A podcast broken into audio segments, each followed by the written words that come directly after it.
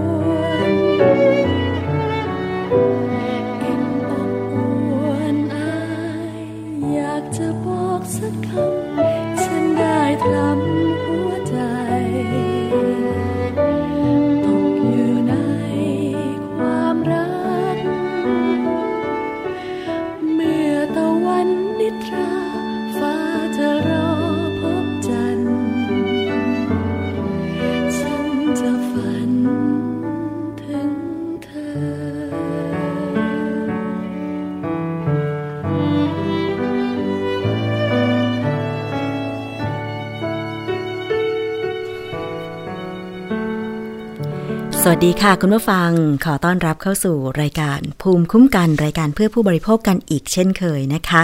วันนี้เจอเจอกับดิฉันชนาทิพไพรพงศ์ค่ะ มาพร้อมกับเพลงเย็นๆ สบายๆ นะคะ ฉันจะฝันถึงเธอค่ะ พร้อมกับอากาศที่สบายหรือเปล่าไม่แน่ใจเหมือนกันนะคะ นอกจากเพลงก็มาฟังเรื่องของผู้บริโภคนะคะ วันนี้มีประเด็นที่น่าสนใจคุณผู้ฟัง ตอนนี้หลายคนนะคะ ใช้สื่อสังคมออนไลน์ ไม่ว่าจะเป็น Facebook IG Twitter แอคเคาท์ส่วนตัวของตัวเองเนี่ยในการแชร์เรื่องราวต่างๆ โดยเฉพาะเรื่องราวปัญหาที่ประสบพบเจอ อย่างล่าสุดเนี่ยนะคะมี Facebook ใช้ชื่อว่าแบงค์วุฒิพัฒน์นะคะ เขียนเป็นภาษาอังกฤษ แชร์เหตุการณ์ที่สนามบินเชียงใหม่ เป็นการไลฟ์สดเลยนะคะ Facebook Live เลย แล้วก็มีข้อความนะคะ บอกว่าขอร้องทุกหน่อยครับ ชะตากรรมผู้โดยสาร SL 515 เชียงใหม่กรุงเทพ 1 ธันวาคม 2562 นะคะ บิน 17 นาฬิกา 16 นาฬิกา 50 นาที ระหว่างอยู่ในแถวรอขึ้นเครื่อง บอกเครื่องมีปัญหาเล็กน้อย ช่างให้รอ 20 นาที พอประมาณ 17 นาฬิกา 30 นาที หลอกให้ลงมาชั้นล่างเกต 12 เพื่อนำผู้โดยสาร SL 517 รอบ 18 นาฬิกาบินกลับก่อนแทนที่จะขยับไฟล์หรือหาเครื่องทดแทนให้ แล้วประกาศให้ SL 515ไปบินช่วง 23 นาฬิกา 30 นาทีแทน โดยจะใช้เครื่องลำเดิมที่ซ่อมอยู่ มีทางเลือกให้ 1. รอ 5 ทุ่มครึ่ง รอบินเครื่องเดิม ซึ่งก็ไม่แน่จะได้บินไหม บอกไม่มีเครื่องแทนแล้ว 2. ให้ยกเลิกไปกลับไฟล์อื่น ซึ่งวันนี้หมดแล้วแน่ๆ โดยบอกจะคืนเงินให้ ตามระบบ 45 วัน ฟังแล้วเพลียจ้ะแม่จ๋านะคะ อันนี้เป็นข้อความจาก Facebook ของคุณแบงค์วุฒิพัฒน์ได้ทำการไลฟ์ด้วยนะคะ ว่าสายการบิน เที่ยวบิน SL 515 บินจากเชียงใหม่ถึงกรุงเทพเนี่ย เมื่อ 1 ธันวาคม 2562 เกิดดีเลย์หรือบินล่าช้ากว่ากำหนดเดิมอย่างมากนะคะ ซึ่ง เรื่องเนี้ยมันเคยเกิดขึ้นกับสายการบินอื่น ๆ ด้วย รวมถึงสายการบินที่กำลังถูกวิพากษ์วิจารณ์อยู่ในขณะนี้นะคะ การที่เราไปใช้บริการสายการบินแล้วเครื่องบินล่าช้า เราจะสามารถทำอะไรได้บ้าง ดิฉันเคยเจอ เมื่อหลายปีก่อนนะคะ บินจากสนามบินเชียงใหม่นี่แหละ แต่ว่าไม่ใช่สายการบินนี้ ตอนแรกบอกจะบิน 10โมงครึ่ง เราก็มาแต่เช้าเลยเช็คอินแต่เช้าเลยนะคะ ปรากฏให้เราไปบินไฟลท์เที่ยงครึ่งเพื่อกลับกรุงเทพ เหตุผลตอนนั้นเนี่ยคร่าวๆก็คือว่าไม่มีเครื่องนะคะเครื่องเสียอะไรประมาณเนี้ย แต่เรามารู้ทีหลังว่าสายการบิน เมื่อรู้ว่าไฟลท์ไหน คนน้อยไม่เต็ม เพื่อประหยัดต้นทุน ก็จะเอาผู้โดยสารไฟล์ที่น้อยนั้นเนี่ย ไปรวมกับอีกไฟล์หนึ่ง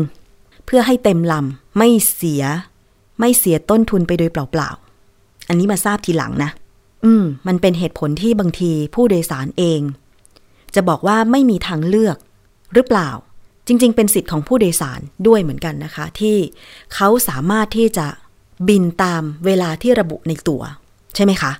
ใครเคยเกิดปัญหานี้บ้าง ใช้บริการสายการบินแล้วเครื่องดีเลย์หรือว่าเครื่องบินล่าช้ากว่ากำหนด โดยที่บางครั้งก็ไม่ได้รับแจ้งเหตุผลจากพนักงงานของสายการบิน เหมือนเช่นล่าสุดที่คุณแบงค์วุฒิพัฒน์ได้แชร์ แล้วเป็นที่วิพากษ์วิจารณ์กันอย่างมากเลยนะคะ ว่าสายการบินที่มีปัญหาเนี่ย เคยมีผู้ไปใช้บริการ แล้วบินล่าช้าแบบนี้แหละ จะสังเกตได้จากการแสดงความคิดเห็นในเพจ Facebook นี้เหมือนกันนะคะว่า บางทีเนี่ย เคยเจอเหตุการณ์นี้แล้วก็เข็ดหลาบสายการบินนี้ไปเลย ซึ่งเรื่องนี้ผู้บริโภคอย่างเราจะสามารถขอชดเชยเยียวยาอะไรได้บ้างนะคะดิฉันจะไปพูดคุยกับคุณนฤมลเมฆบริสุทธิ์ หัวหน้าศูนย์พิทักษ์สิทธิผู้บริโภค มูลนิธิเพื่อผู้บริโภคค่ะ สวัสดีค่ะ คุณนฤมลค่ะ สวัสดีค่ะได้ยินชัดเจนไหมคะ ได้ยินชัดเจนดีค่ะ ขอบคุณมากเลยวันนี้เข้าสายกันอีกครั้งหนึ่งนะคะ เพราะมีเรื่องของผู้บริโภคที่แชร์กันต่อทาง Facebook จึงอยากจะสอบถามคุณนฤมลแต่ก่อนอื่น ดิฉันขอเปิดคลิปที่มีการแชร์กันทาง Facebook ของคุณแบงค์วุฒิพัฒน์นิดหนึ่งได้ไหมคะว่า ในตอนที่ผู้โดยสารเที่ยวบิน SL 515 บินจากเชียงใหม่กรุงเทพ วันที่ 1 ธันวาคมเที่ยวบิน 17 นาฬิกาแล้วเขารู้ว่าเขาไม่ได้บินตามกำหนดเนี่ยนะคะ เขามีการไปพูดคุยกับพนักงานที่เคาน์เตอร์ ของสายการบินนี้ที่สนามบินเชียงใหม่อย่างไรไปฟังคลิปนะคะ ระหว่างผู้โดยสารสายการบิน กับพนักงานค่ะ มันมันไม่ได้เสียหายอะไรเลยครับมันแค่ถ้ามันไม่เสียหายแล้วคุณใช้เวลากี่ชั่วโมงแล้วในการเสียหายบอกว่าตอนแรกบอก 20 นาทีอ่าเพราะว่ามันเพิ่งจะสตาร์ทเลยนะครับเราเราเพิ่งดีเลยได้แต่จัดการให้เก่งด้วยครับอืมนี่นี่เป็นชั่วโมงแล้วคุณเพิ่งมาประกาศเออ ไม่ข้อแรกข้อแรกคือผมถามเรื่องถามกับพวกพวกคุณอย่างเดียวนะครับไม่มีผู้จัดการที่นี่มาคุยให้ต่อข้างบนได้ว่าข้างบนเขารู้ไหมหรือว่าอะไรที่เขาแก้ไขให้เรายังไงจริงๆอะถ้าของเราดีเลยคนอื่นก็ดีเลยด้วยไม่ใช่ดีเลยแต่ของเราเนี่ยคือทางหัวหน้างานนะครับคือว่าเราคุยกันนะครับว่าโทรเรียกมาคุยเลย หัวหน้าอะที่เขาต้องลงมาบอกเราต่อเต็มที่โอ้ครับ เราก็พยายามเต็มที่เราอยากให้ทุกคนเข้าใจเข้าใจแต่ว่า เพราะว่าเราอยู่หน้างานตรงนี้เราเรามีที่ไหนห้าโมงครึ่งไปห้าทุ่มครึ่งอุตส่าห์อุตส่าห์เลือกว่าไม่มืดเลยนะเนี่ย เครื่องเปล่าต้องบินมาครับใช่จริงๆก็ตั้งแต่เออเอาเครื่องเปล่ามาเลย เป็นไปไม่ได้รองรับผู้โดยไปสารสุดท้ายด้วย นครศรีไม่ใช่ธรรมราชก็มาเออสามทุ่ม คุณฟัง45 วันนะคะคุณ แล้วคุณต้องมาเก็บเองเองทำไมสายการบิ รับผิดชอบแล้วว่าไม่การบินไทยหรืออะไรก็ได้อะที่มันไม่ใช่ห้าทุ่มเราก็ไม่คิดว่าเราจะได้กลับหรือเปล่าแทนที่จะเอาปีใหม่ใช่ชั่วโมงเดียวมารับเราไม่ใช่เรานั่งรอแล้วบอกว่าอะไรเครื่องมีตั้งเยอะอะนี่นะครับขอโทษนะครับต้องขอโทษนะครับคือตอนนี้ผู้โดยสารท่านไหนที่สนใจจะเปลี่ยนไฟล์ไปวันพรุ่งนี้บ้างครับ ไม่ไม่เราจะไปวันนี้เดี๋ยวนะครับ เดี๋ยวนะครับจองตั้งแต่5โมง คือผมขอขอคือว่าเพราะว่ามีผู้โดยสารมาติดต่อว่าอยากเปลี่ยนไฟล์เราเราก็จะเปลี่ยนให้ก่อนนะครับเดี๋ยวเพิ่งขอโทษนะครับเดี๋ยวผมมาถามก่อนครับดีไหมครับดีไหมครับ ยอมพวกนี้ไม่ไปแต่ไปวันนี้ไม่ใช่แล้วเปลี่ยนไฟเนี่ยแล้วที่นอนอะไรเราอะเออ ใครรับผิดชอบ โรงแรมเก็บค่าใช้จ่ายเท่าไหร่ แล้วโรงแรมมันก็ไปนอนที่ไหนเช็คเออ คือเดี๋ยวผมขอขอเขตตรงนี้นะครับเพราะว่าจะให้ผู้ถัดไปต้องถัดขยับไฟล์ถัดไปมาดิครับ เปลี่ยนได้เลยครับคือว่าแต่ว่าพรุ่งนี้เช้ากี่โมงคือมันมีหลายไฟล์มากครับพี่เช้าสุดเช้าสุดมันเป็นครับ ค่ะ คุณนรมนคะค่ะ ได้ยินเสียงในคลิปชัดเจนเลยนะคะ เกี่ยวกับข้อร้องเรียนของผู้โดยสาร ในระหว่างที่โต้เถียงกับพนักงานภาคพื้นของสายการบินนี้นะคะ SL 515จากเชียงใหม่ถึงกรุงเทพเนี่ยค่ะ ฟังแล้วคุณนรมนผู้โดยสารอย่างผู้โดยสารอย่างเรา ถ้าได้บินไฟลท์17นาฬิกาแล้วต้องถูกเลื่อนไป 23นาฬิกา30 นาที ซึ่งล่าช้ากว่า 6 ชั่วโมงครึ่ง อันเนี้ยหนึ่งแล้วนะคะ จะสามารถเรียกร้องอะไรได้บ้าง แล้วค่ะการที่ผู้โดยสารเรียกร้อง อย่างเช่นขยับไฟลท์ถัดไปให้ได้บิน หรือเออชดเชยให้ได้บินภายในคืนนี้เนี่ยสามารถทำได้หรือไม่คะคุณนรมน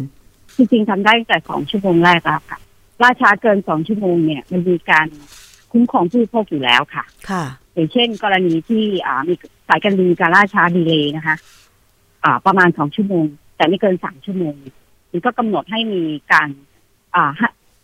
แจกคูปองอาหารหรือให้ผู้บริโภคทานอาหารนะคะค่ะหรือว่ามีเรื่องของการที่จะแจ้งให้ผู้บริโภคเลือกที่จะเปลี่ยนเที่ยวบินหรือเปล่าค่ะนะคะ แล้วก็ถ้าผู้บริโภคประสงค์ที่จะเปลี่ยนเที่ยวบิน แล้วขอคืนเงิน ก็ต้องคืนเงินทั้งหมด ที่สายการบินเรียกเก็บกับผู้บริโภคไว้ค่ะนะคะอันนี้เป็นหลักโดยทั่วไปเลยเราก็ต้องมีจัดให้มีเครื่องมือสื่อสารนะคะ เพื่อให้ผู้บริโภคได้ติดต่อกับจุดหมายปลายทางที่เขาต้องไปนะคะ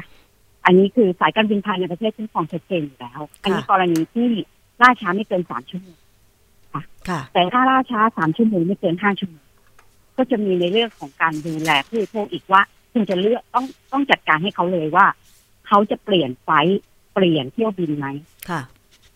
นะคะ ไม่ใช่รอเวลาเยอะขนาดนี้นะคะ แล้วจริงๆการ delay เกินห้าชั่วโมงเกินหกชั่วโมงเนี่ยถือเป็นการยกเลิกเที่ยวบินยกเลิกเลยเขาจะมีการคุ้มครองค่ะใช่ เขาจะต้องคุ้มครองผู้โดยสารในกรณีแบบนี้เนี่ยค่ะ กรณี delay เหมือนกันนะคะ แต่ delay ที่ในลักษณะอ่าเกินกว่าหกชั่วโมงเนี่ยก็จะต้องมีการชดเชยในลักษณะเหมือนกับยกเลิกเที่ยวบินค่ะก็คือหนึ่งถ้าจะต้องมีการค้างคืนสายการบินต้องรับผิดชอบค่าใช้จ่ายทั้งหมดที่เกิดขึ้นค่ะสองถ้าเกิดต้องจ่ายชดเชยเยียวยาหนึ่งพันสองร้อยบาทก่อนเที่ยวบินทันทีอืมทุกคนต้องได้รับนะคะชดเชยเยียวยาทุกคนต้องได้รับหนึ่งพันสใช่องร้อยบาพัทนสองร้อยบาท ค่ะ ทุกคนทุกคนะนคะที่อยู่ในเที่ยวบินค่ะนะคะ แล้วก็ถ้าผู้โดย ถ้าคุณไปจัดเที่ยวบินให้เขาใหม่แล้วเขาประสงค์จะเดินทางตกลงตามนี้ เพราะฉะนั้นค่าใช้จ่ายที่เกิดขึ้น ระหว่างที่เขาพักรอเพื่อไปไฟล์ต่อไป คุณต้องรับทางสายการบินต้องรับผิดชอบทั้งหมดอืมนะคะค่ะ หรือจริง ๆ แล้วเขามีสิทธิ์ที่จะแจ้งคุณตั้งแต่สองชั่วโมงกว่าถึงสามชั่วโมงเนี่ยค่ะคุณต้องจัดการเรื่องไฟล์บินให้เขาถ้าเขาเลือกที่จะเปลี่ยนเที่ยวบินค่ะนะคะ แต่ถ้าเขาเลือกที่อ่าจะเปลี่ยนเที่ยวบินเองแล้วเขาขอเงินที่หมดคืนก็ไปสายการบินอื่น เขาทำได้ตั้งแต่สองชั่วโมงแรกแล้ว ค่ะ ตั้งแต่ไม่สองจำชั่เป็วนโมต้องงแรรอกถึงใช่ค่ะ ไม่จำเป็นต้องรอถึงเอ่อถึงห้าหรือหกชั่วโมงเลยค่ะตอนนั้นผู้บริโภคตรงเนี้ยค่ะ อาจจะไม่รับทราบ แต่ถ้าสายการบินดีเลย์ห้าชั่วโมงผู้บริโภคได้รับเงินเยียวยาแน่นอนหกร้อยบาท อืมค่ะนะคะ อันนี้เกินใช่ไหมคะถ้าอันนี้เกินนับเวลาที่ผู้บริโภคได้บิน เพราะว่าเขาได้บิน เที่ยวหนึ่งของวันรุ่งขึ้นหกชั่วโมงครึ่งใช่ไหมคือคะตอนแรกอะ่ะ ทางคุณแบงค์เนี่ยแชร์บอกว่าเที่ยวบิน SL 515จากเชียงใหม่ถึงกรุงเทพเนี่ยนะคะ บิน 17นาฬิกา แต่ระหว่างรอเวลาสัก 16นาฬิกา50นาทีก็ให้ไปลงที่หน้าเกตเพื่อรอขึ้นเครื่องนะคะ แต่ปรากฏว่า ดันไปประกาศว่าให้อีก เที่ยวบินหนึ่งนะคะบินก่อน 18นาฬิกาส่วนเที่ยวบินของคุณแบงค์เนี่ยนะคะให้ไปบิน 23นาฬิกา30 นาทีแทนนะคะอันนี้ก็ถือว่าล่าช้าไป 6 ชั่วโมงครึ่ง แต่ณขณะที่รอค่ะ มันน่าจะสัก 20 นาทีมั้งคะ20 นาที อันเนี้ยคือพอเวลาผ่านไป 20 นาที ถ้าสมมุติว่าเจรจากับเคาน์เตอร์ที่เป็นพนักงานภาคพื้นให้บริการไม่สำเร็จ เกี่ยวกับ คำตอบที่แน่ชัดว่าจะได้บินจริงหรือเปล่าอะไรอย่างเงี้ย คือถ้าเรารู้ว่าพนักงานบอกว่าเที่ยวบินที่คุณจะได้บินก็คือ 23นาฬิกา30 นาที ซึ่งเรานับแล้วว่ามัน 6 ชั่วโมงครึ่ง อันเนี้ยเราสามารถต่อรองอะไรกับสายการบินได้บ้าง ก็ขอเปลี่ยนเที่ยวบินเลยขอเปลี่ยนเป็นสายการบินอื่นก็ได้หรืออะไรก็ได้ แล้วก็พร้สาอยมการกับบินอื่นก็ได้ แต่ว่าถ้าอ่าถ้าสายการบินไม่สามารถจัดการปัญหาได้ให้แล้วเสร็จได้ก่อนสองชั่วโมงเนี้ยค่ะนะคะเรามีสิทธิ์ที่จะขอเปลี่ยนสายการบินค่ะ แล้วก็ขอเงินทั้งหมดคืนได้ค่ะแต่ถึงเราอาจจะไปซื้อตั๋วสายการบินอื่นเองค่ะนะคะ แต่เขาจะต้องคืนเงินเรามีให้เราแบบเป็นเงินสดให้เราณขนาดนั้นเลยไหมถ้าเงินสดเนี่ย กฎหมายกำหนดในตัวประกาศที่คุ้มครองผู้โดยสารไว้กำหนดให้คืนภายในเจ็ดวัน ค่ะ แต่ถ้าเป็นสายการบินบัตรเครดิตนี้ เที่ยวบินนี้นะคะคุณแบงค์โพสต์บอกว่าจะคืนเงินให้ตามระบบ 45 วัน ไม่ได้สี่สิบห้าวันกรณีตัดบัตรเครดิตค่ะ อ๋อ ค่ะ ค่ะ ถ้าผู้บริโภคจ่ายเป็นเงินสดหรือจ่ายผ่าน counter service อะไรก็แล้วแต่ค่ะตรงเนี้ยคุณต้องคืนให้เขาภายในเจ็ดวันเพราะเขาถือว่าเขาชำระเงินสดอ๋อ ค่ะ นะคะ แต่ถ้าเกิดว่าเขาจ่ายผ่านบัตรเครดิต อันนี้แหละค่ะกำหนดไว้45 วัน อันนี้มีกฎหมายชัดเจนค่ะ ค่ะ ถ้าดีเลยเกิน 6 ชั่วโมงนะคะอืมผู้บริโภคต้องได้รับการเยียวยาพันสองร้อยบาททุกค่ะคน ค่ะ เพราะฉะนั้นท่านใดที่อ่าอ่า โดยสารสายการบินนี้แล้วดีเลยค่ะเกิน6ชั่วโมงค่ะไปเรียกร้องค่าเสียหาย ให้บริให้สายการบินชดเชยเยียวยามาเลยค่ะคนละพันสองร้อยบาทค่ะ เกิน6ชั่วโมง ให้ชดเชยมาเลยใช่ค่ะ1,200บาท บอกที่เคาน์เตออันร์นี้เขาต้อได้งเลจ่ายยตามตามตามกฎหมายกำหนดค่ะใช่ค่ะอืจมริงๆต้องจ่ายก่อนขึ้นเครื่องในวันถัดไปด้วยซ้ำไปอ๋อถ้าสมมติเขาต้องเดินทางเช้าของวันรุ่งขึ้นค่ะแล้วเขาเลือกที่จะขึ้นเที่ยวบินเดียวอ่าของสายการบินเดิม แต่เลือกอีกเที่ยวบินค่ะแต่มันล่าช้าเกินหกชั่วโมงค่ะ นะคะกรณียกเลิกก็เป็นลักษณะเดียวกันค่ะนะคะ ต้องรับผิดชอบเยียวยาทั้งหมด หรืออ่าทางสายการบินต้องจัดไฟลท์อื่นนะคะค่ะที่ถ้าเกินหกชั่วโมงนะคะ ต้องจัดไฟล์อื่น ให้เขาและไฟล์นั้นหากมีค่าใช้จ่ายเกิดขึ้นก็ไม่สามารถจะเรียกเก็บกับผู้โดยสารได้ด้วยนะคะอ๋อหรือไฟล์ที่คุณจัดให้เขาใหม่เนี่ยนะคะ มีอ่าค่าใช้จ่ายที่ถูกกว่า flight ที่เขาจองเอาไว้ คุณต้องคืนเงินเขา ค่ะ อันนี้ชัดเจน ค่ะ มีกฎหมายกำหนดชัดเจน จะเป็น flight อื่นสายการบินเดิม หรือ flight อื่นสายการบินอื่น ก็ต้องรับผิดชอบค่าใช้จ่ายทั้งหมดที่เกิดขึ้นให้กับผู้โดยสารที่ delay เกิน6ชั่วโมงถูกต้องใช่ไหมคะถูกต้อง ถูกต้อง ค่ะอืมค่ะ แต่ว่าอย่างเนี้ย จากคลิปที่เห็นนะคะ บางทีก็ไม่มีผู้มีอำนาจตัดสินใจของสายการบินลงไม่มาเกี่ยวกับผู้มีอำนาจค่ะ อันนี้เป็นกฎกติกาที่สายการบินจะต้องปฏิบัติตามอ๋ออยู่แล้วค่ะ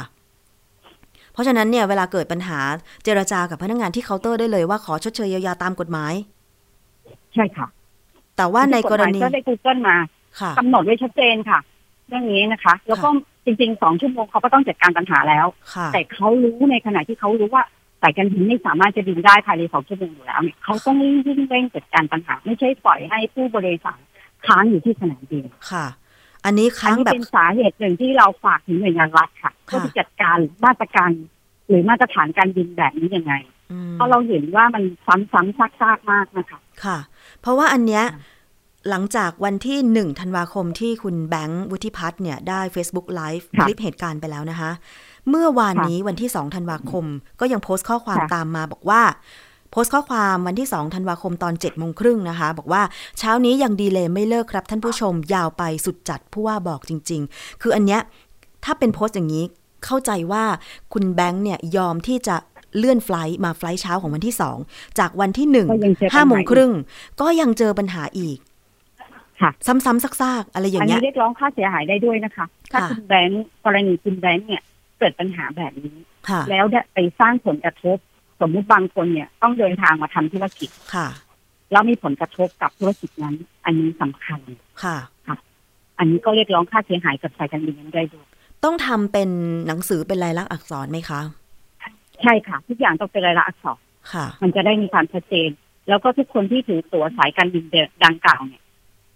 ควรจะเรียกร้องให้สายการบินรับผิดชอบชดเชยค่าเสียหายค่ะ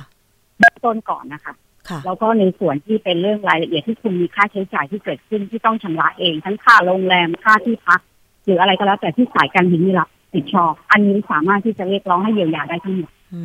มค่ะ นอกจากทำเป็นหนังสือถึงสายการบินเพื่อเรียกร้องสิทธิต่างๆ ที่เรามีแล้วนะคะ อย่างกรณีที่แชร์มาเนี่ย พอไม่เดินทางช่วง 23นาฬิกา30 นาทีเลื่อนเป็น flight เช้า อันนี้ถือว่าล่าช้าแบบข้ามวันเลยนะ คุณนรมน อันนี้ถือว่ายกเลิก flight นะคะยกเลิกเพราะเลิว่าถือว่า flight มาเปลี่ยน flight ใหม่เป็นอีกวันหนึ่งอ๋อคือถ้าเกินหกชั่วโมงเนี่ยเขาถือว่ามันเป็นลักษณะการชดเชยเยียวยาที่เหมือนกับการยกเลิกเที่ยวบินนะคะค่ะ เกิน6ชั่วโมงคือต้องยกคือต้องชดเชยทั้งหมดค่ะ ไม่ว่าจะเป็นเรื่องค่าค่าตั๋วสายการบินที่ถ้ามันมีอัตราถ้าถ้าคุณไม่สามารถจัดการไฟล์นั้นได้ คุณต้องให้เขาบินสายการบินอื่นเลย ไม่ใช่มารออ๋อค่ะ นะคะ แต่ว่าค่าตั๋วเดินทางที่เขาต้องจ่ายส่วนต่างสายการบินต้องเป็นผู้รับผิดชอบค่ะ ค่าที่พักต่างๆ ที่ก่อนหน้าที่เขารอสายการบินเพื่อเขาจะบินกับไฟล์ตัวเองค่ะก็ต้องไปจัดการให้เขาคืนต้องคืนค่าตั๋วเก่าบวกซื้อตั๋วใหม่ให้ใช่ไหมคะ แล้วก็ก็ถ้าคือมีค่าตั๋วเก่าเนี่ย สมมุติว่าค่าตั๋วเก่าเนี่ยค่ะเขาต้องการที่จะเปลี่ยน flight ค่ะ สมมติอ่าง่าย ๆ ว่าเขา Lion Air เขาอาจจะเปลี่ยนไปอีกสายการบินหนึ่ง ใช่ไหมคะค่ะ อ่าไปสายการบินอื่นที่ไม่ใช่ Lion Air คุณต้องตามไปรับผิดชอบค่าใช้จ่ายที่เกิดขึ้นกับเขา คือไม่ต้องเก็บเขาเพิ่ม อืมต่อให้สายการบินนั้นสมมติตัวสายการบินนี้เขาอาจจะจ่ายแค่สองพันบาทค่ะ สายการบินนั้นเรียกสามพันห้าคุณต้องจ่ายส่วนต่างคุณพัจะนมาห้าเก็บเขาเพิ่ม อ่า อันเนี้ยคุณต้องไปตามไปจ่ายให้เขาสามพันห้าค่ะตามนั้นเพราะเขาถือว่าจ่ายกับคุณสองพันไปแล้วอืมหมายถึงว่าค่าใช้จ่ายที่เกิดขึ้นคุณไม่สามารถจะเรียกเก็บกับ ผู้โดยสารได้เลยค่ะอะจะมาอ้างว่าเอ้ยตรงสายการบินอื่นมีส่วนต่างไม่ได้ค่ะ อืม ตอนนี้มันเป็นเรื่องเยียวยาแล้ว ถ้ามันดีป็นเลรื่องย์การจัดการแล้วข้ามคืน ผู้โดยสารต้องพักค้างใช่คืน ค่าโรงแรมที่เกิถ้าดเกิขึ้นนหกชั่วโมงก็ถือว่าเป็นแบบนี้แล้ว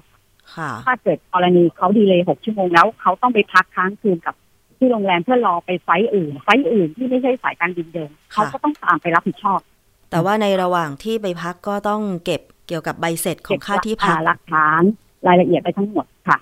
อืมมูลนิธิยินดีนะคะ ถ้าเกิดว่าใครที่ยังไม่สามารถจะจัดการปัญหาเรื่องนี้ได้ค่ะ เพราะจากคลิปเนี่ยค่ะก็เห็นว่ามีผู้โดยสารจำนวนมากเลยทีเดียวนะคะ flight หนึ่งที่บินเนี่ยถึงร้อยเจ็ดสิบเก้าคนโหก็เยอะนะคะ ถ้ารวมตัวกันจัดการปัญหาอย่างไรใช่ค่ะเพราะว่าดิฉันก็พยายามที่จะติดต่อผู้โดยสาร flight นี้อยู่นะคะแต่ก็ยังไม่ได้รับการค่ะตอบกลับ แต่คิดว่าค่ะถ้ามีปัญหาแบบนี้แล้วก็ร้องเรียนไม่เฉพาะการแชร์คลิปเนี่ย ก็จะได้ผลมากกว่านี้นะคะ คุณนรมนใช่อย่าใช้เฉพาะปัญหาค่ะ แต่ต้องจัดการกับกับสายการบินด้วยค่ะ การแก้แก้ต่างอย่างนั้นไม่เป็นผลค่ะเพราะเขารู้อยู่แล้วว่าสายการบินไม่สามารถจะบินได้ภายในสองชั่วโมงแน่นอนอืมเขาต้องรีบจัดการปัญหาเลย ค่ะ แล้วอย่างถ้ามันมีแบบปัญหาซ้ำๆเดิมๆ เที่ยวบินดีเลย์โดยที่ไม่แจ้งสาเหตุหรือแจ้งสาเหตุแล้วแต่ว่าเครื่องมาช้ามากทำให้เราพลาดไปทำธุระสำคัญอะไรอย่างเงี้ย จริง ๆ ร้องเรียนบริการสายการบินนี่สามารถร้องเรียนไปได้ที่ที่ไหนสำนับ้างการนะบินพลเรือนสำนักการบินพลเรือนสำนักแล้วงานก็จริง ๆ เนี่ย เรื่องเนี้ยมันมีการคุ้มครองผู้โดยสารตั้งแต่ ออกประกาศไว้ตั้งแต่ปี 2553 นะคะค่ะเรื่องแนวปฏิบัติเรื่องนี้ค่ะนะคะซึ่งจริงๆ เราคิดว่าการเผยแพร่ประชาสัมพันธ์เรื่องสายการบินต่างๆ เรื่องเอ่อกติกาการคุ้มครองผู้บริโภคเรื่องสายการบินนะคะค่ะยังไม่แพร่ยังไม่เคยเผยแพร่หลักคือยังไม่แพร่หลักค่ะว่าคุณจะได้สิทธิ์อะไรบ้างกรณีถ้าสายการบินมีการดีเลยเกินสองชั่วโมงค่ะเพราะฉะนั้นก็ติดต่อไปที่สำนักงานการบินพลเรือนได้เพื่อร้องเรียนปัญหานี้นะคะ เพราะว่าจากคอมเมนต์เนี่ยเห็นว่า ผู้ที่เคยมีปัญหากับสายการบินนี้เนี่ยเยอะ โดยเฉพาะการค่ะบินล่าช้าใช่ค่ะค่ะ แล้วยิ่งตอนนี้เนี่ยราคิดว่ามันเป็นเรื่องการจัดการตารางบินเนาะค่ะแล้วก็อีกอย่างหนึ่งถ้าสายการบินมีปัญหาเนี่ย มันก็ไม่ควรให้ผู้บริโภคมาจำยอมหรือควรยอมรับสภาพของสายการบินเองค่ะนะคะสายการบินก็ควรจะต้องจัดการปัญหาต่อหน้าตรงนั้นเลยนะคะ แต่ไม่ใช่มาให้อ่าพนักงานไปแก้ต่างนะคะ อันนี้ก็คือแนวทางการแก้ไขปัญหาเที่ยวบินล่าช้านะคะ ว่าจะเรียกร้องอะไรได้บ้าง ที่อันนี้แน่เป็นสิทธิของผู้โดยสารตามประกาศของอ่าสำนักงานการบินพลเรือนเลยนะคะๆค่ะ เพราะฉะนั้นก็ต้องเรียกร้องสิทธิ์ตัวเองมาเนาะใช่ค่ะ แล้วก็แบบใช่ค่ะอันนี้อย่าบ่นอย่างเดียวค่ะ อย่าบ่นอต้อย่างเดีพูยดวถึงครั้งดีกว่าบ่นพันครั้งค่ะสมมุติว่าใครค่ะฟังรายการนี้อยู่ จะติดต่อร้องเรียนกับมูลนิธิเพื่อผู้บริโภคยังไงคะ ค่ะ ก็ติดต่อได้ทุกช่องทางนะคะ inbox ของ Facebook มาทาง Facebook ของมูลนิธิเพื่อผู้บริโภคก็ได้เราเป็น Facebook เปิดค่ะนะคะ หรือโทรศัพท์เข้ามาที่เบอร์0 2 2 4 8 3 7 3 4ถึง7นะคะ วันทำการก็จันทร์ถึงศุกร์ตั้งแต่9โมงถึง5โมงเย็นค่ะหรืออีเมลมาที่มูลนิธิได้เลยนะคะค่ะร้องเรียนออนไลน์ผ่านเว็บไซต์ของมูลนิธิได้เลยค่ะค่ะโดยตรงอะ เดี๋ยวนี้มันก็อยู่ในนั้นเรียบร้อยสะดวกสบายเลยนะคะร้องเรียนออนไลน์ไปก่อน หรือว่าติดต่อทาง Facebook ไปก่อนก็ได้นะคะ คือดิฉันเห็นว่ามีคนแชร์บริการเที่ยวบินล่าช้าของสายการบินเนี่ยเยอะ เพราะว่าเพื่อนใน Facebook เพื่อนคนรู้จักดิฉันเนี่ยก็ก็ประสบปัญหานี้เหมือนกันนะคะ แล้วก็บ่นบ่นบ่นบ่นบ่นนะคะ คือถ้าช้าชั่วโมงครึ่งสองชั่วโมงอะไรอย่างเงี้ยยังพอยังพอรอได้ใช่ไหมหรือบางคนบอก คือสคือกฎหมายกำหนดว่าถ้าเกินสองชั่วโมงค่ะนะคะเพราะฉะนั้นถ้าล่าช้าเกินสองชั่วโมง เราใช้สิทธิ์ได้เลย อืมเพราะว่าอ่าประกาศฉบับนี้คุ้มครองผู้โดยสารอยู่แล้ว ค่ะสำหรับสายการบินในประเทศใช่ไหมคะ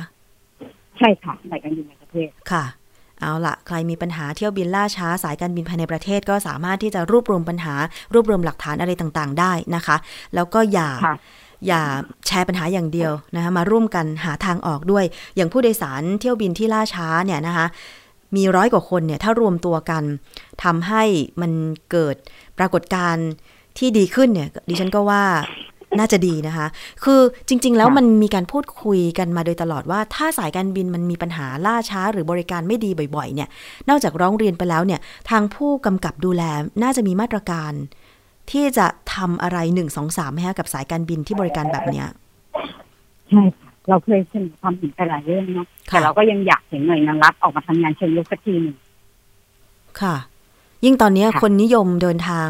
โดยเครื่องบินกันเยอะโดยขึ้นสายการบินใช่ค่ะค่ะเอาละค่ะ เดี๋ยวถ้ามีความคืบหน้าเราจะติดตามกันต่อนะคะ วันนี้ต้องขอบคุณมากเลยค่ะ คุณนฤมลเมฆบริสุทธิ์หัวหน้าศูนย์พิทักษ์สิทธิผู้บริโภค มูลนิธิเพื่อผู้บริโภคนะคะ ที่เข้าสายพูดคุยกันค่ะ ค่ะยินดีค่ะสวัสดีค่ะ ค่ะ สวัสดีค่ะอะคุณผู้ฟังอย่าปล่อยให้ปัญหาเกิดขึ้นเพียงแค่แชร์แล้วปัญหายังอยู่นะคะ ร้องเรียนได้นะคะ แล้วก็เรียกร้องสิทธิของผู้บริโภคได้ค่ะ ดิฉันเห็นว่าค่าตั๋วเครื่องบินเนี่ยก็ไม่ถูกนะ สมัยเนี้ย ต่อให้จะเป็น low cost airline เนี่ยนะคะ หลักพันขึ้นน่ะ หรือบางคนอาจจะบอกว่าซื้อในช่วงโปรโมชั่น กดได้ในราคาหลักร้อย อันนี้ก็ดีใจด้วยนะ แต่ว่ามันก็คือเงินใช่ไหม ยิ่งถ้าเราเดินทางล่าช้า มันเสียประโยชน์เราจริง ๆ เพราะว่าการที่จะไปเช็คอินก่อนออใช้บริการสายการบินเนี่ยนะคะ ไม่ว่าจะเป็นในประเทศหรือต่างประเทศตอนนี้ต้องเผื่อเวลาเดินทางมากขึ้น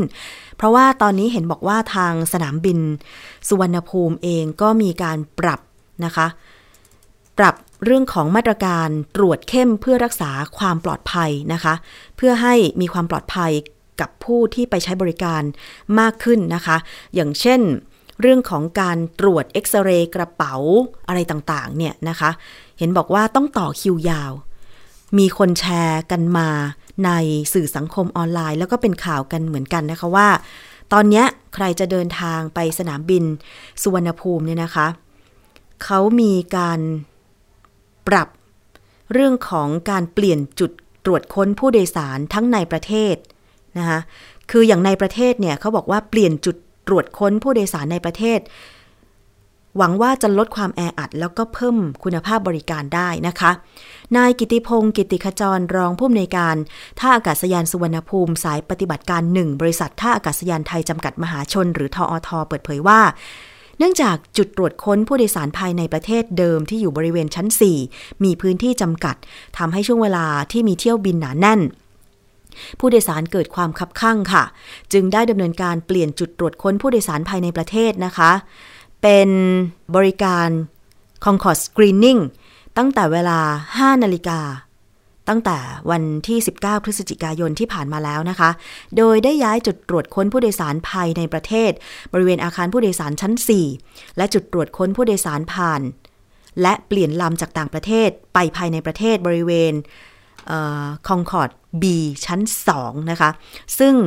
การดำเนินการปรับเปลี่ยนเป็นไปตามความเรียบร้อย ส่งผลให้การไหลเวียนผู้โดยสารมีความคล่องตัวมากขึ้น เนื่องจากผู้โดยสารกระจายไปยังบริเวณจุดตรวจค้นอาคารเทียบเครื่องบิน A และอาคารเทียบเครื่องบิน B บริเวณชั้น 2 และชั้น 3 นะคะสำหรับพื้นที่ตรวจค้นผู้โดยสารและเปลี่ยนลำจากต่างประเทศไปภายในประเทศ ซึ่งเดิมตั้งอยู่บริเวณคองคอร์ด B ชั้น 2 ที่กีดขวางแนวทางเดินได้ทำการรื้อออกเรียบร้อยแล้วทำให้เพิ่มพื้นที่สัญจรให้กับผู้โดยสาร แล้วก็ได้เปลี่ยนป้ายบอกทิศทาง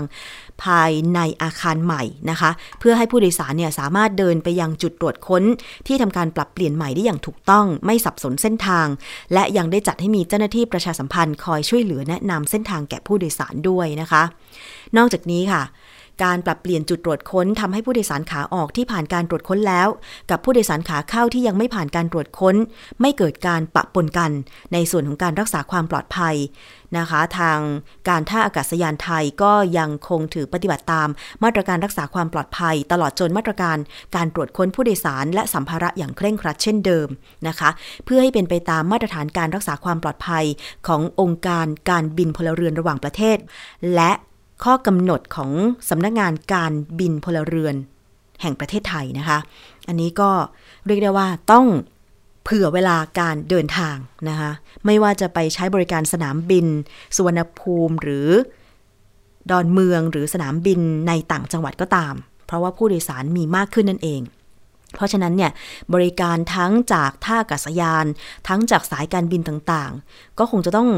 ให้บริการผู้โดยสารให้มีความไหลลื่น แล้วก็มีปัญหาน้อยที่สุดนะคะ คือตอนเนี้ยคนเดินทางท่องเที่ยวกันมากขึ้น ดิฉันเห็นนะคะ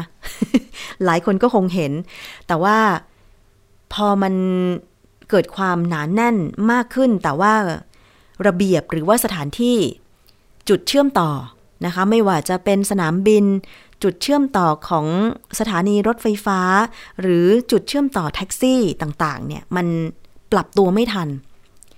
แน่นอนมันเกิดปัญหานะคะ เพราะฉะนั้นดิฉันอยากจะให้หลักการในการกำกับดูแล เรื่องของระบบ ขนส่งมวลชนสาธารณะเนี่ย มันมีมาตรฐาน เทียบกับต่างประเทศได้นิดนึงก็ดีนะ อย่างใครไปญี่ปุ่นเนี่ยคงจะประทับใจเนาะกับบริการสาธารณะของเขา กับการให้บริการของพนักงานของเขานะคะ ไม่ว่าจะเป็นสนามบินแห่งไหนของญี่ปุ่นก็ตามเนี่ยนะคะ มันง่ายแล้วก็สะดวก ถึงแม้ว่าจะไม่เป็น คือถ้าในสนามบินยังมีป้ายภาษาอังกฤษเนาะ แต่ว่าพนักงานของเขาอะค่ะ ให้บริการด้วยจิตใจที่ดี แล้วการจัดการเรื่องของระเบียบต่างๆเนี่ยของเขาดีมากนะคะ โดยเฉพาะระบบขนส่งมวลชนสาธารณะเนี่ยดิฉันประทับใจมาก ลากกระเป๋าจากสนามบินขึ้นไปชั้นอีกชั้นหนึ่งก็สามารถแบบ นั่งรถไฟฟ้าได้แล้วอะไรอย่างเงี้ยแล้วก็แบบมีบริการรถสาธารณะให้เลือก ราคาก็มาตรฐาน บริการคนขับน้ำจิตน้ำใจของคนขับก็ดีดีอะไรอย่างเงี้ยดิฉันก็อยากจะให้สิ่งเหล่านั้นเนี่ยเกิดขึ้นที่เมืองไทยบ้างนะคะ อีกช่องทางหนึ่งของการร้องเรียนเกี่ยวกับบริการสายการบินนะคะ เป็นข้อมูลเพิ่มเติม ดิฉันเข้าไปที่เว็บไซต์ของบริษัทวิทยุการบินแห่งประเทศไทยนะคะเขาบอกว่ามีศูนย์จัดการเรื่องร้องเรียนนะคะ มีช่องทางการร้องเรียน ผู้รับบริการและผู้มีส่วนได้ส่วนเสียนะคะ สามารถยื่นเรื่องร้องเรียน ไปได้ที่บริษัทวิทยุการบินแห่งประเทศไทยจำกัดได้นะคะ โดยช่องทางต่างๆ ก็คือ ถ้าติดต่อด้วยตนเองเนี่ยติดต่อที่ศูนย์จัดการเรื่องร้องเรียน กองสื่อสารองค์กรอาคารอำนวยการชั้น 2 หรือส่งหนังสือไปได้ แล้วก็โทรศัพท์หมายเลขนะคะ 02 นะคะ 287 3531 ต่อ 5 02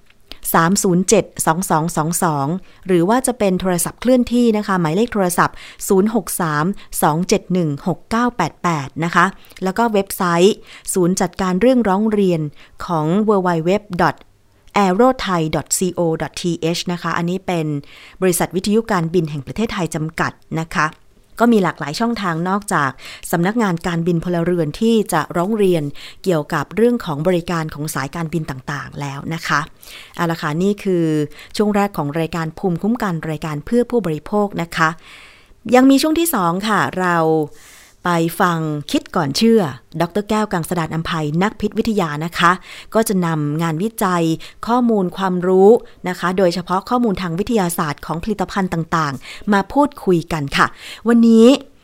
มาฟังกันต่อเกี่ยวกับเรื่องของน้ำมันปลานะคะ กินน้ำมันปลาชนิดเม็ดมากไปมีปัญหาจริงหรือไม่อะอันเนี้ยหลายคนสงสัยดิฉันเองก็สงสัยมันมีน้ำมันปลาชนิดเม็ดออกขายเยอะมากเลยเป็นผลิตภัณฑ์เสริมอาหาร ทีนี้ถ้าจะกินเนี่ยมันจะมีปัญหาอะไรไหมโดยเฉพาะกับผู้ที่อาจจะมีปัญหาสุขภาพอยู่ก่อนแล้วนะคะ ไปฟังในช่วงคิดก่อนเชื่อกันเลยค่ะ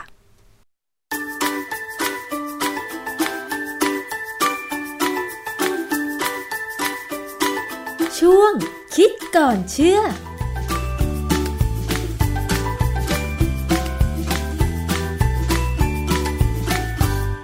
เรามาพูดถึงเรื่องของน้ำมันปลากันอีกครั้งหนึ่งนะคะ เรารู้อยู่แล้วว่าน้ำมันปลานั้นมันก็มีประโยชน์ต่อร่างกายใช่ไหมคะ แต่ว่ามันเหมาะสำหรับทุกคนไหม อย่างเช่น คนที่อาจจะมีความดันโลหิตสูงหรือต่ำมากเกินไป หรือคนที่มีน้ำตาลในเลือดสูงเนี่ย มันเหมาะ ที่จะกินน้ำมันปลาหรือเปล่า แล้วตอนนี้เนี่ยนะคะ มันก็มีการผลิตผลิตภัณฑ์น้ำมันปลาชนิดเม็ดออกมา ซึ่งหลายคนก็คงจะเคยกินหรือเคยเห็นใช่ไหมคะ ตรงนี้ค่ะ มันจะมีงานวิจัยอะไรไหมเกี่ยวกับน้ำมันปลาชนิดเม็ด ไปถามอาจารย์แก้วกันค่ะอาจารย์คะ น้ำมันปลาชนิดเม็ดเนี่ย ถ้าเรากินแต่ว่ามันมากเกินไป มันจะมีปัญหาอะไรกับสุขภาพเราหรือเปล่าคะ ครับ ผมเคยคุยกับอาจารย์แพทย์นะที่ เป็นแพทย์ทางด้าน อายุรอายุรแพทย์เนี่ยเขาศึกษาทางด้านโภชนาศาสตร์มาด้วยเนี่ยเขาบอกว่าน้ำมันปลาเนี่ยจริงๆการปล่อยให้กินสบายๆเนี่ย เป็นความเสี่ยงพอสมควรนะเพราะว่าคนขายก็อยากขายให้ได้เยอะใช่ไหมก็แนะนำให้กินเยอะค่ะแล้วมักจะชอบอ้างว่ากินแล้วฉลาด ซึ่งความจริงมันไม่จริง คนเราจะฉลาดได้เนี่ยนะต้องแม่กินน้ำมันปลาให้เราตั้งแต่เราอยู่ในท้องแม่ ค่ะ หรือกินปลาเนี่ย มันถึงจะไปช่วยสมอง ออกมาแล้วเนี่ยไม่เกินปีนึงอะไอ้ระบบสมองเรามันจบแล้ว มันได้แค่ไหนก็แค่นั้นค่ะนะกินเข้าไปมันก็ไม่ได้ช่วยอะไรเพียงแต่ว่ามันอาจจะไปช่วยบำรุงให้ระบบเส้นใยประสาท เพราะว่าเคยได้ยินเช่าโฆษณาไหมสปริงโกไมลีนอะไรเนี่ยอ๋อเคยค่ะเขาโฆษณาคำว่าสปริงโกไมลีนเนี่ยนะค่ะที่ในนมหรือในอะไรก็ตามหรือแม้กระทั่งเขาไปพูดถึงน้ำมันปลาว่ามันมีผลเนี่ยนะไอ้ไมลีนเนี่ยมันเป็นเซลล์พิเศษอันหนึ่งที่มันจะคุ้ม ระบบเส้นประสาททำให้เส้นประสาทเนี่ยทำงานดีขึ้นดังนั้นเนี่ยเอ่อการกินน้ำมันปลาหรือกินปลาเนี่ย มันจะดีกว่าการไม่กินอยู่แล้ว เพราะว่าระบบประสาทมันจะทำงานได้เต็มที่เท่าที่มันจะทำได้นะมันไม่ได้ว่าจะทำให้คนเปลี่ยนจากคนหนึ่งไปเป็นคนที่ฉลาดไม่มีทางเป็นไปไม่ได้นะค่ะทีนี้ ไอ้น้ำมันปลาเนี่ย พอกินมากเกินไปมันเข้าไปในระดับที่เป็นยาเนี่ย อันนี้เกิดปัญหาแน่ เพราะว่าเวลาเราพูดถึงยาเนี่ย ยานี้กินมากกินน้อย กินผิดกินถูกเนี่ยมันมีทั้งคุณทั้งโทษ อย่างข้อมูลที่เขาบอกว่าบางคนเนี่ย กินน้ำมันปลาแล้วคือในน้ำมันปลาเนี่ยเราหมายถึงมีโอเมก้าสามเนี่ยนะค่ะขนาด8กรัมต่อวัน จะทำให้คนที่เป็นเบาหวานประเภทสองเนี่ยเบาหวานประเภทสองคือคนที่กินหวานมากจนเป็นเบาหวานค่ะ ไม่ใช่คนที่เป็นเบาหวานเพราะพันธุกรรมนะคนละแบบกัน คือถ้ากินน้ำมันปลามากเนี่ย คนที่เป็นเบาหวานประเภทสองเนี่ยจะมีเอ่อปริมาณน้ำตาลในเลือดเพิ่มขึ้นถึงร้อยละยี่สิบสองซึ่งอันนี้เป็นอันที่ไม่ดีเลยเพราะมันขึ้นเร็ว น้ำตาลขึ้นเยอะเนี่ยแสดงว่าอะไร แสดงว่าน้ำมันปลาคงจะมีไปมีผลเกี่ยวกับการดูดซึมน้ำตาลเข้าไปใช้ในเซลล์ค่ะอันนี้เป็นงานวิจัยอยู่ตั้งแต่ปี1989 ในวารสารชื่อ Diabetes Diabetes ก็คือเบาหวานอ่าส่วนในแง่ของความดันเนี่ยคือความจริงอะน้ำมันปลาเนี่ย ถ้าเรากินในลักษณะเป็นยาเนี่ย มันช่วยให้คนที่มีความดันโลหิตสูงเนี่ยอาจจะต่ำลงมาได้ในบางคน ผมใช้คำว่าบางคน เพราะว่าบางคนอาจจะไม่ตอบสนองก็ได้ค่ะนะมันคนเรามันต่างกัน แต่ว่าอันนี้ใช้ในลักษณะของยาแต่ว่าถ้าเป็นคนที่ปกติแล้วเนี่ย ความดันปกติ แล้วไปกินเยอะ อันนี้ความดันอยากจะต่ำลง อืมความดันต่ำนี่มันก็ไม่ดีนะคนที่เป็นมีอาการความดันต่ำเนี่ยเขาก็จะเวียนหัวเหมือนกันนะเหมือนกับคนความดันสูงค่ะแต่มันจะเวียนหัวกันคนละแบบนะฮะมันจะหน้ามืดหน้าอะไรของเขาไปนะค่ะเพราะฉะนั้น คนที่จะกินน้ำมันปลาในปริมาณสูงเนี่ยถามตัวเองที่ว่าทำไมต้องกินอย่างนั้นอืมอย่างที่ผมเล่าให้ฟังว่าตัวผมเองเนี่ย ผมผมไม่ค่อยชอบกินปลาเท่าไหร่เพราะฉะนั้นผมก็เลยต้องพยายามเสริม ผมเสริมอาทิตย์ละเม็ดวันค่ะศุกร์เพราะว่าเสาร์อาทิตย์ผมจะต้องใช้กำลังขาผม อาจารย์แล้วผมก็จะมีปัญหา กินอาทิตย์ละเม็ดในปริมาณกี่กรัมคะอาจารย์ ก็ไอ้เม็ดที่เขาขายเป็นผลิตภัณฑ์เสริมอาหารนั่นแหละค่ะมันก็คงจะมาสักห้าร้อยมิลลิกรัมมั้งห้าร้อยมิลลิกรัม ก็พอใช่ไหมอาจารย์เม็ดเม็ดพอไม่พอผมไม่รู้ เพราะว่าจริง ๆ อะ คือผมก็กินปลาอย่างอื่นบ้างเล็กๆน้อยๆนะไม่ได้กินมาก แต่ว่าที่ผมกินเนี่ยผมหวังว่ามันจะไปช่วย แก้ปัญหาให้ผมซึ่งยังไม่รู้ว่าจริงหรือไม่จริง แต่มันก็ดูเหมันดีขึ้น เวลาเรากินอะไรก็ตามในกินอาหารในวันในวันหนึงเนี่ยหรือว่าในอาทิตย์หนึ่งเนี่ยค่ะถ้าเราอยากจะรู้ว่าสิ่งที่เรากินเนี่ยพอหรือไม่พอเนี่ย ให้ดูว่าเราเป็นหวัดไหมอืมเราเป็นหวัดง่ายไหมร่างกายเราดีไหมสดชื่นไหมถ้าอย่างนั้นใช่ มันเป็นพฤติกรรมของเรา ซึ่งเป็นของแต่ละบุคคลค่ะ ถ้าเราสามารถจดจำได้เนี่ย ก็ทำตามนั้น แล้วมันดีมันดีเหมือนเดิมอยู่ ก็แสดงว่ามาถูกทางค่ะ แต่ถ้ามันไม่ดีก็ปรับเปลี่ยน คืออันนี้มันเป็นวิธีการของแต่ละบุคคลที่ควรจะต้องสนใจตัวเอง อืมนะเป็นความใส่ใจในตัวเอง อันนี้ปัญหาน้ำมันปลาตัวหนึ่งที่เคยมีปัญหาแล้วโด่งดังมากเมื่อสักสิบยี่สิบปีก่อนเนี่ยก็คือปัญหาของการกินเข้าไปเยอะแล้วเลือดหยุดหยุดช้าเวลาเป็นแผลค่ะ มันเคยมีงานวิจัยอะนะที่เขาไปดูหรือใช้อาสาสมัครกินน้ำมันปลาเนี่ย ประมาณปีหนึ่งครับเก้าศูนย์เนี่ย แล้วปรากฏว่าอาสาสมัครกินน้ำมันปลาหนึ่งถึงห้ากรัมต่อวัน อันนี้เยอะมากนะค่ะหนึ่งถึงห้ากรัม คือเดี๋ยวเดี๋ยวเราจะคุยถึงว่าปริมาณที่เขาโดยทั่วไปเขาแนะนำเท่าไหร่เนี่ยนะแต่หนึ่งถึงห้ากรัมต่อวันเนี่ยถือว่าสูง มีเลือดออกที่จมูก อันนี้ตีพิมพ์ในวารสาร The Journal of Pediatrics Pediatrics ก็คือเอ่อคือหมอเด็กนะวารสารของหมอเด็กนะค่ะเขาแต่เขาคงทำในผู้ใหญ่หรือว่าวัยรุ่นอะไรก็ตามเนี่ยเออซึ่ง ผลเนี่ยไปตรงกับงานวิจัยในวารสาร Seminar in Thrombosis and Hemostasis Thrombosis ก็เกี่ยวกับองค์ประกอบในเลือดที่มันเป็นตัวช่วยทำให้เลือดหยุดคำว่า Hemostasis ก็คือลักษณะของระบบเลือดนะฮะในปี 2013 เนี่ยเขาศึกษาในคนแค่ประมาณ 56 คนเนี่ย แต่ว่าให้กินน้ำมันปลาวันละ 640 กรัมโอ้ซึ่งเยอะมากนะค่ะอันนี้กินเหมือนเป็นยา แล้วปรากฏว่าระบบการหยุดไหลของเลือดเนี่ยมันช้าลงไปเลยเพราะอะไรเพราะมันไปทำให้เกล็ดเลือดน้อยลงโอ้เหรอคะคือน้ำมันปลาเนี่ย ที่คราวที่แล้วเราบอกว่า มันช่วยทำให้คนที่เลือดเหนียว เลือดเหนียวเนี่ยเพราะเขามีเกล็ดเลือดเยอะเนี่ย ให้เลือดเขาอยู่ในระดับความเหนียวที่ปกติค่ะความเข้มข้นปกติ เพราะว่ามันไปยับยั้งการสร้างเกล็ดเลือดมันมีกระบวนการทางชีวเคมีซึ่งเป็นเรื่องยาวค่ะเอ่อเพราะฉะนั้น อันนี้เป็นการพิสูจน์ถ้าจะพิสูจน์ที่เห็นว่าถ้ากินมากเกินไปเนี่ยโอกาสมีปัญหาเกี่ยวกับเอการหยุดไหลของเลือดเนี่ยมีนะฮะแต่ว่าก็มีงานวิจัยบางชิ้นเหมือนกันที่บอกว่าเอไม่มีผลนะแต่ว่ารายละเอียดเนี่ยเขาก็ไม่ค่อยได้บอกอะไรเท่าไหร่ แต่ปัญหาหนึ่งที่ผมพยายามสังเกตนะงานวิจัยที่ดีๆ เกี่ยวกับด้านปลาเนี่ย มักจะมาจากมหาวิทยาลัย หรืออะไรก็ตามเนี่ยทะของประเทศยุโรปทางตอนเหนือ อืมทำไมเป็นอย่างหนั้นรือคะแถวอาจารสย์แกนดิเนเวียค่ะ เหตุผลก็เพราะว่าพวกนี้ทานน้ำมันปลาขายอ๋อเขาจับปลาเยอะค่ะเขาจับปลาเยอะกินปลาเยอะเพราะฉะนั้นน้ำมันปลาก็เยอะนะใช่งานวิจัยดีๆจะออกมาแบบเนี้ยนะคืออย่างบ้านเราเนี่ยก็มีคนทำการกระทำแบบดูว่ามันได้ผลไม่ได้ผลในแง่ของปัญญาค่ะทีนี่อีกเรื่องหนึ่งที่น่าสนใจคือ ถ้ากินน้ำมันปลามากเกินไปบางคนแน่ๆบางคน อาจจะถ่ายท้องอืมถ่ายท้องคือถ่ายเหลวนะไม่ใช่ท้องเสียนะถ่ายเหลวนะมีบทความทบทวนเอกสารชิ้นหนึ่งในวารสาร Pharmacy and Therapeutic Pharmacy คือเภสัช Therapeutic ก็คือการรักษาโรคอะนะค่ะวารสารฉบับนี้ในปี 2013 เนี่ยเขาบอกว่าร้อยละหนึ่งของผู้ป่วยไขมันในเลือดสูง มักมีอาการถ่ายท้องและผายลมมากขึ้นอือฮึคือคนที่มีไขมันในเลือดสูงเนี่ยบางคนเนี่ยพอไปกินน้ำมันปลาเขาเนี่ย มันยิ่งสูงเข้าไปใหญ่ค่ะและโดยธรรมชาติเนี่ย ไขมันเนี่ย ถ้ามันดูดซึมไม่หมดเนี่ยนะกินน้ำมันปลาเนี่ยมันจะอยู่ในน้ำมันเอ่อเวลาเรากินแล้วดูดซึมไม่หมดเนี่ยมันลงไปลำไส้ใหญ่เนี่ย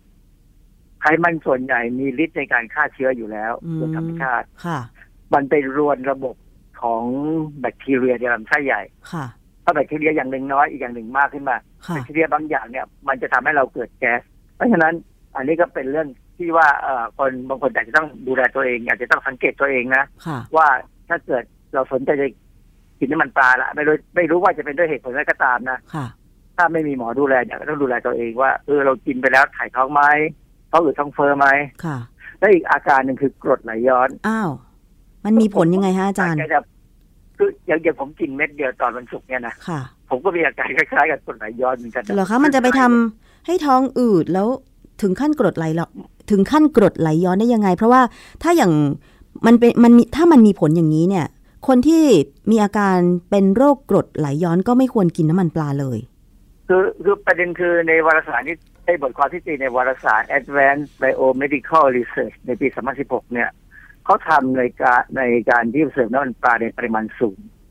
คือผมเมื่อก่อนนี้ผมไม่เคยนึกเชื่อนะว่า คนต่างจังหวัดที่อยู่ตามหมู่บ้านเล็กๆเนี่ยนะจะกินผลิตภัณฑ์เสริมอาหารค่ะแต่ปรากฏว่ามันมีคนเข้าไปขายแล้วก็เข้าไปเขาตัดสินใจซื้อของพวกนี้กินได้โดย ที่ผมไม่เข้าใจว่าเขาแทนที่จะไปซื้อไก่ซื้อเป็ดมากินนะเขาซื้อของผลิตภัณฑ์เสริมอาหารกิน เพราะว่ามีคนไปบอกว่ากินแล้วจะสุขภาพดีไม่ต้องไปนู่นไปนี่ บางคนถึงก็ต้องไปยืมเงินยืมทองมาซื้อ ใช่แล้วไอ้น้ำมันปลาหรือน้ำมันปลาเนี่ยอาจจะไม่แพงมากนะแต่อือฮึเสริมอาหารตัวอื่นเนี่ยโอ้โหบางทีแพงเป็นพันๆก็มีที่โฆษณาขาย อาอะจารย์มันเป็นแบบนี้มาเป็น10บสปีแล้วค่ะ เพราะด้วยความเชื่อของคนที่อาจจะไม่มีข้อมูลมาก ว่าการกินอาหารเป็นปกติทุกมื้อนั่นแหละที่ได้คุณค่าอาหารครบแล้วนะคะ แล้วก็ประกอบกับข้อมูลมันไปไม่ถึง โดยเฉพาะคนเฒ่าคนแก่ที่เขามักจะคิดว่าการจะมีสุขภาพดี ต้องไปหาหมอและกินยา อะไรก็ตามที่ถูกโฆษณาว่า รักษาสุขภาพป้องกันไม่ให้ ปวดเมื่อยตามข้อตามเข่าหรือ คุณย่าคุณยายไม่ต้องไปหาหมอเลย อันเนี้ยเขาจะเชื่อไว้ก่อน แล้วก็พยายามรบเร้าลูกหลานให้ซื้อให้ อย่างนี้จริง ๆ อาจารย์ ตอนนี้มันยิ่งแย่ที่สุดเลย ทีวีดิจิตอลอะมันถูกลงค่ะ เขาก็ซื้อมาเปิดดู อือฮึแล้วช่วงเวลาที่ไม่มีข่าวไม่มีอะไรที่สำคัญสำคัญ มันมีขายผลิตภัณฑ์เสริมอาหารเมื่อเช้าเมื่อคืนเนี่ยผมตื่นมาตีสามค่ะ นอนไม่หลับมันมันตื่นมาแล้วล่ะ ก็เลยลงมาดูทีวีสักนิดหนึ่งโอ้โหขายผลิตภัณฑ์เสริมอาหารทุกช่องใช่ยกเว้นไทยพีบีเอสซึ่งปิดไปแล้วอ่าฮะใช่ ตีสาม มันขายทุกช่องเลย มีมีไม่กี่ช่องมีสองสามช่องบางที่ไม่ขายนะ ค่ะ ขายแล้วเอาไอ้คนประเภทที่ว่าคนเชื่อได้ยังไงกันไม่รู้คือหน้าตาท่าทางคำพูดเขาเนี่ยไปเชื่อเขาได้ยังไงอ่าฮะนี่ไงอาจารย์ยังมีอยู่เลยถังเช่า แล้วก็เอานักร้องลูกทุ่ง เอาอาจารย์ภาษาจีนมาโฆษณาผลิตภัณฑ์เสริมอาหารที่ขายส่วนใหญ่เนี่ยมันจะเป็นผลิตภัณฑ์ที่กินแล้วอันที่หนึ่งเกี่ยวกับความอ้วนอืมอันที่สองเกี่ยวกับความสวยผิวค่ะใสหน้าใส อันที่สามเกี่ยวกับเซ็กอ่าค่ะไอ้ถังเช่าเนี่ยมันเข้าประเภทนี้มั้งรู้สึกถ้าจำไม่ผิดนะค่ะทำให้ ดีอยู่ซึ่งความจริงไม่ใช่เลย ในทฤษฎีแล้วเนี่ยถ้าวันไหนเราจะคุยเรื่องนี้ ผมจะหาเรื่องมาคุยให้ฟังค่ะทำยังไง ถึงจะไม่ต้องพึ่งไอ้พวกนี้หรอกอ่านะฮะไปมีคนถามผมให้ผมไปบรรยาย ผมก็พูดไปตามเพลงอะนะเอาข้อมูลมาให้ดูค่ะแต่เรื่องน้ำมันปลาเนี่ยคำแนะนำทั่วไปที่เขาบอกให้กินเนี่ยคือ250ถึง500มิลลิกรัม ต่อวันต่อเหวัรนอคะอืมอันนี้เป็นรู้สึกจะเป็นตัวเลขของอเมริกา USFDA นะฮะ แต่ในยุโรปเนี่ย อย่างที่ผมบอกกับยุโรปเนี่ยมันมีหลายประเทศขายน้ำมันปลานะ เพราะฉะนั้นก็เลยพวกหน่วยราชการหรือหน่วยรายการของ EU เนี่ย มันก็ต้องทำตามที่รัฐบาลแต่ละประเทศแนะนำอะไรเงี้ยนะคือให้ถึง5,000มิลลิกรัมหรือ5กรัมซึ่งสูงมากนะค่ะ ผมกิน500มิลลิกรัมวันศุกร์เนี่ย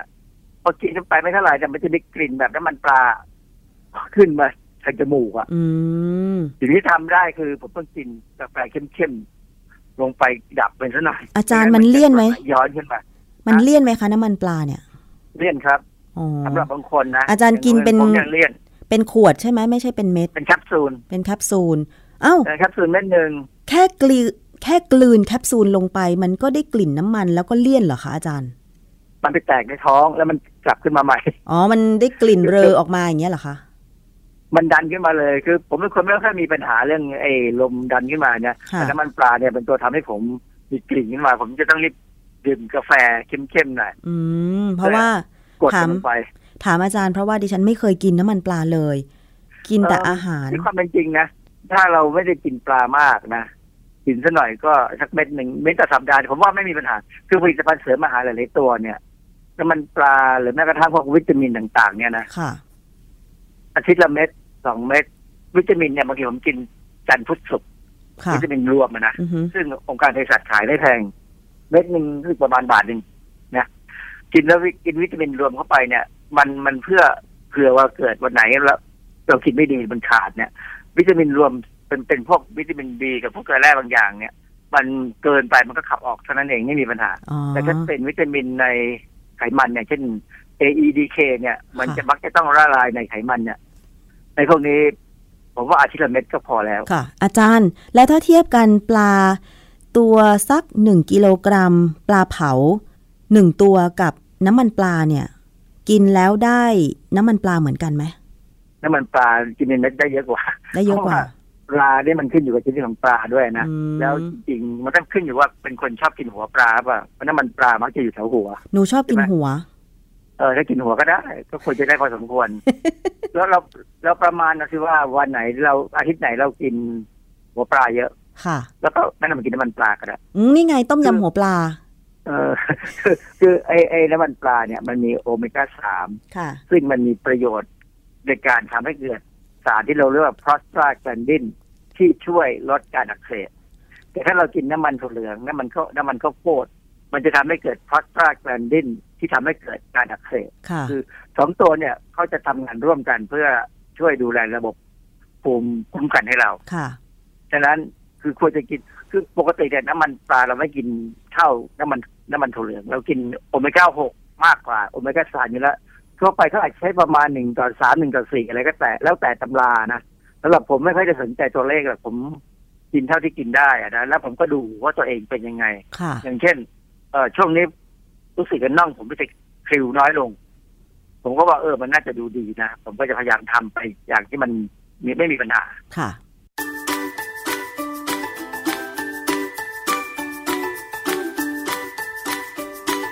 ช่วงคิดก่อนเชื่อ